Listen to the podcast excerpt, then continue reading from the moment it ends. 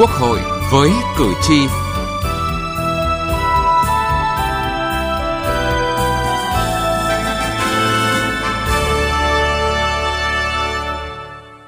Xin kính chào quý vị và các bạn. Thưa quý vị, Nghị quyết số 15 ngày 5 tháng 5 năm 2022 của Bộ Chính trị về phương hướng nhiệm vụ phát triển thủ đô Hà Nội đến năm 2030, tầm nhìn đến năm 2045 đề ra những mục tiêu rất cao cho thủ đô. Để đạt được mục tiêu đề ra, vấn đề xây dựng cơ chế chính sách thu hút sử dụng nhân tài là khâu then chốt đột phá. Cho ý kiến vào dự thảo luật thủ đô sửa đổi tại kỳ họp thứ 6 của hội khóa 15, các đại biểu Quốc hội nhấn mạnh sửa đổi luật thủ đô không phải chỉ riêng cho thủ đô mà thực chất là cho cả nước theo tinh thần Hà Nội vì cả nước.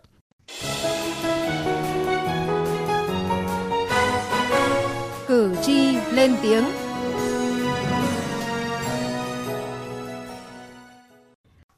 Thưa quý vị và các bạn, quá trình đô thị hóa nhanh khiến nhiều xã phường thị trấn tại Hà Nội gia tăng dân số, không chỉ gây sức ép lên cơ sở hạ tầng mà còn khiến bộ máy chính quyền cơ sở chịu áp lực dẫn đến quá tải. Phường Hoàng Liệt, quận Hoàng Mai là phường có dân cư lớn nhất Hà Nội. Công chức bộ phận tiếp nhận và trả kết quả của phường Hoàng Liệt, quận Hoàng Mai phải kiêm nhiệm nhiều việc. Hơn 10 năm qua, khi những tòa nhà chung cư với hàng vạn dân về ở khiến dân số của phường đã tăng gấp 6 lần, tương đương bằng một quận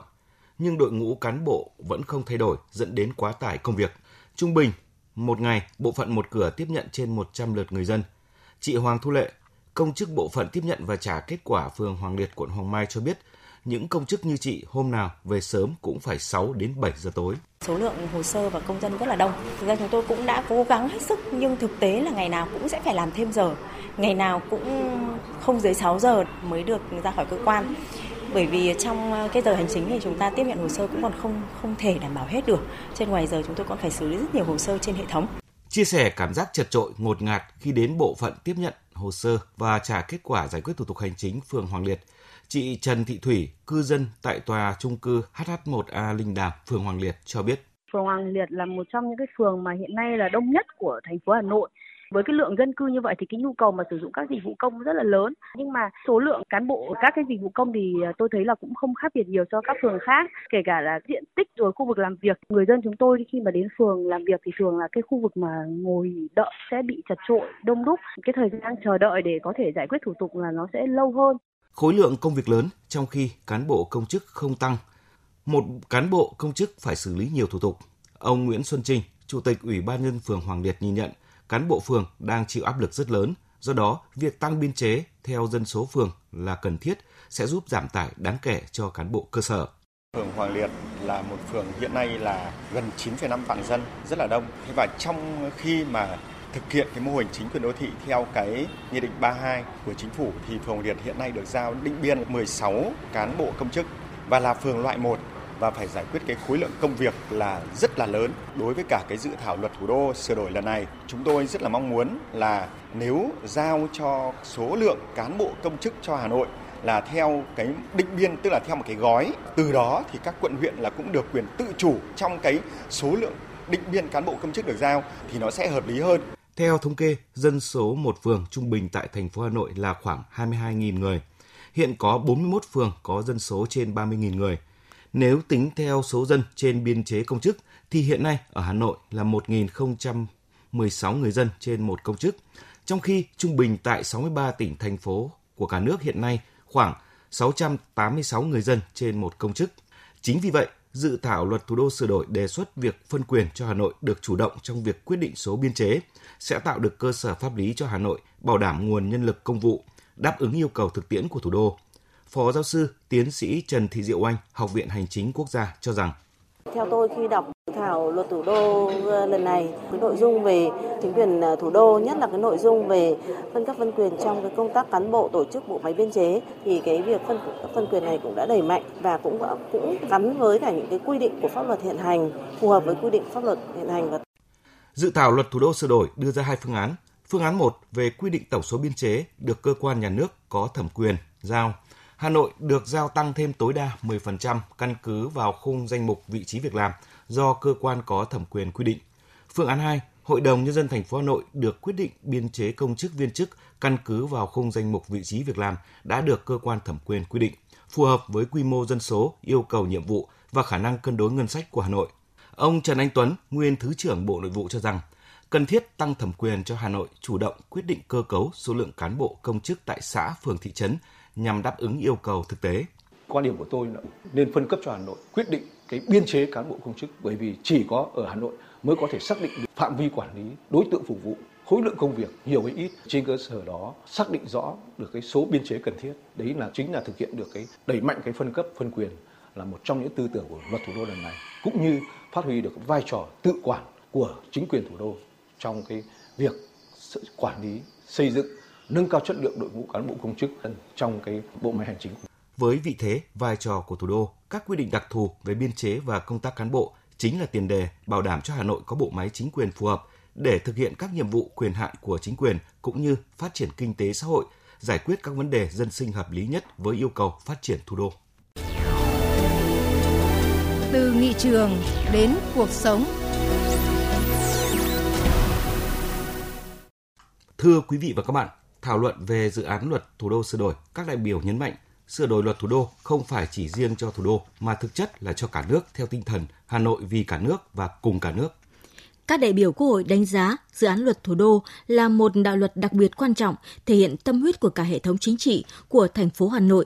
Việc sửa đổi luật phải bám sát các cơ sở chính trị, cơ sở pháp lý và cơ sở thực tiễn về xây dựng, bảo vệ, phát triển thủ đô nhằm thể chế hóa kịp thời chủ trương, yêu cầu, nhiệm vụ đặt ra trong các nghị quyết của Trung ương, của Bộ Chính trị về phương hướng nhiệm vụ phát triển thủ đô Hà Nội đến năm 2030, tầm nhìn đến năm 2045 và giải quyết được những vấn đề thực tiễn đang đặt ra trong xây dựng, bảo vệ, phát triển thủ đô.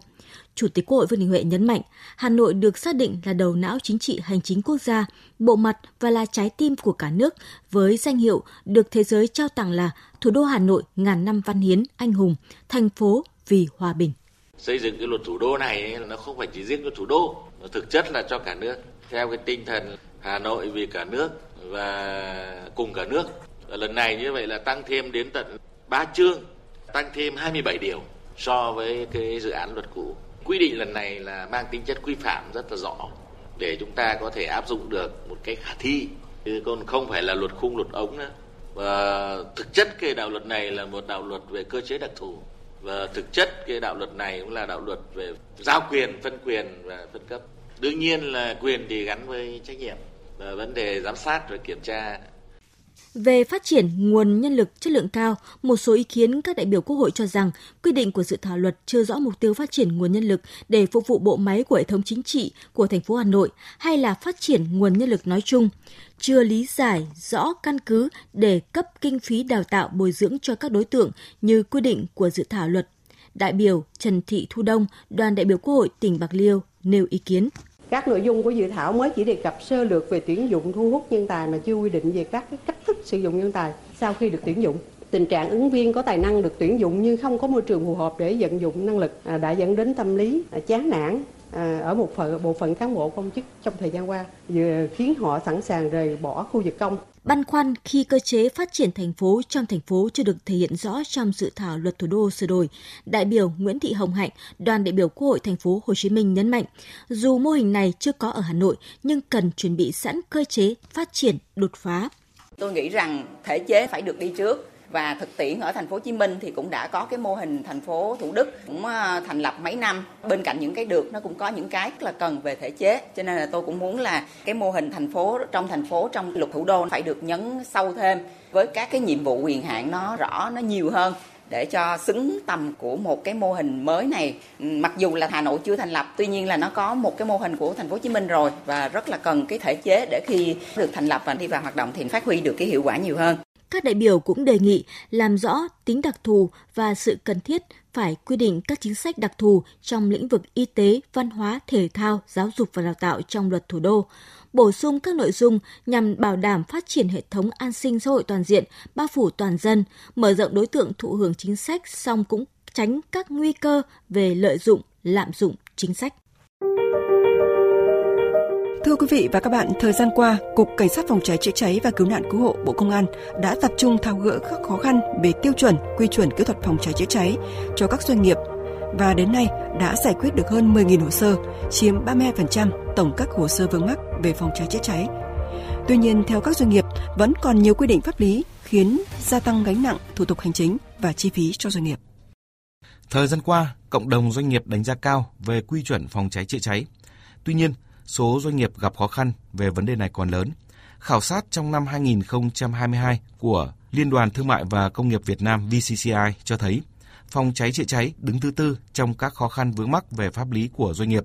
Ông Nguyễn Bá Suất, Phó Giám đốc Công ty Xăng dầu Hà Sơn Bình nêu dẫn chứng, trên thực tế, nhiều kho, cửa hàng xăng dầu tồn tại từ lâu, có thiết kế được thẩm định phê duyệt, bảo đảm an toàn và thời điểm ấy chưa có nhà, công trình ở gần nhà.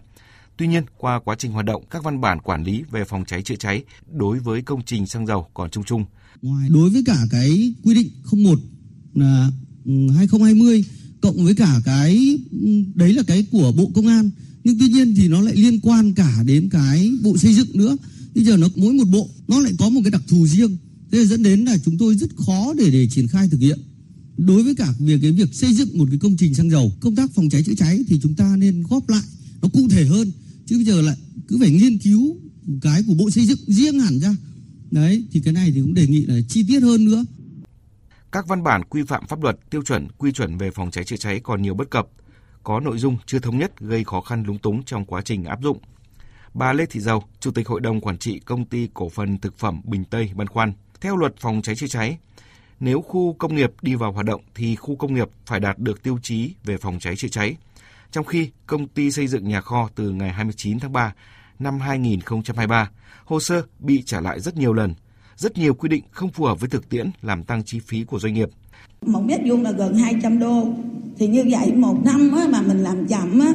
mà duyệt là chậm á, thì sẽ mất gần 2 tỷ đồng. Có phải chăng cục phòng cháy chữa cháy nên xem xét đặc biệt riêng những doanh nghiệp của chúng tôi nằm trong khu chế xuất và khu công nghiệp đã có những hệ thống phòng cháy chữa cháy thì những quy định thì đối với những doanh nghiệp ở trong cái khu công nghiệp nên có những cơ chế đặc thù. Các đại biểu Quốc hội cho rằng các văn bản pháp luật, tiêu chuẩn quy chuẩn về phòng cháy chữa cháy trên thực tế thường xuyên có sự điều chỉnh, bổ sung, thay thế nhưng vẫn còn nhiều bất cập,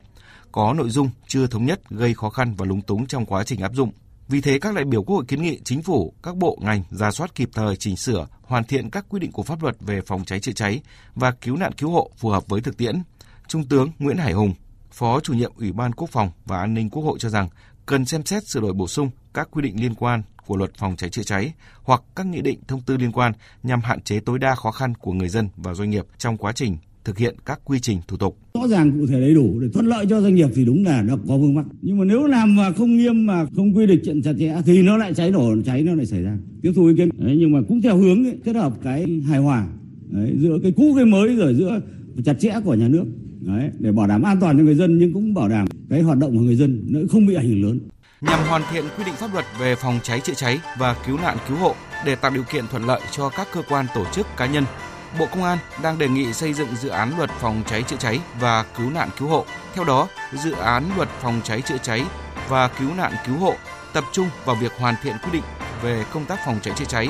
hoàn thiện quy định về chữa cháy, hoàn thiện quy định tổ chức lực lượng phòng cháy chữa cháy, phương tiện phòng cháy chữa cháy,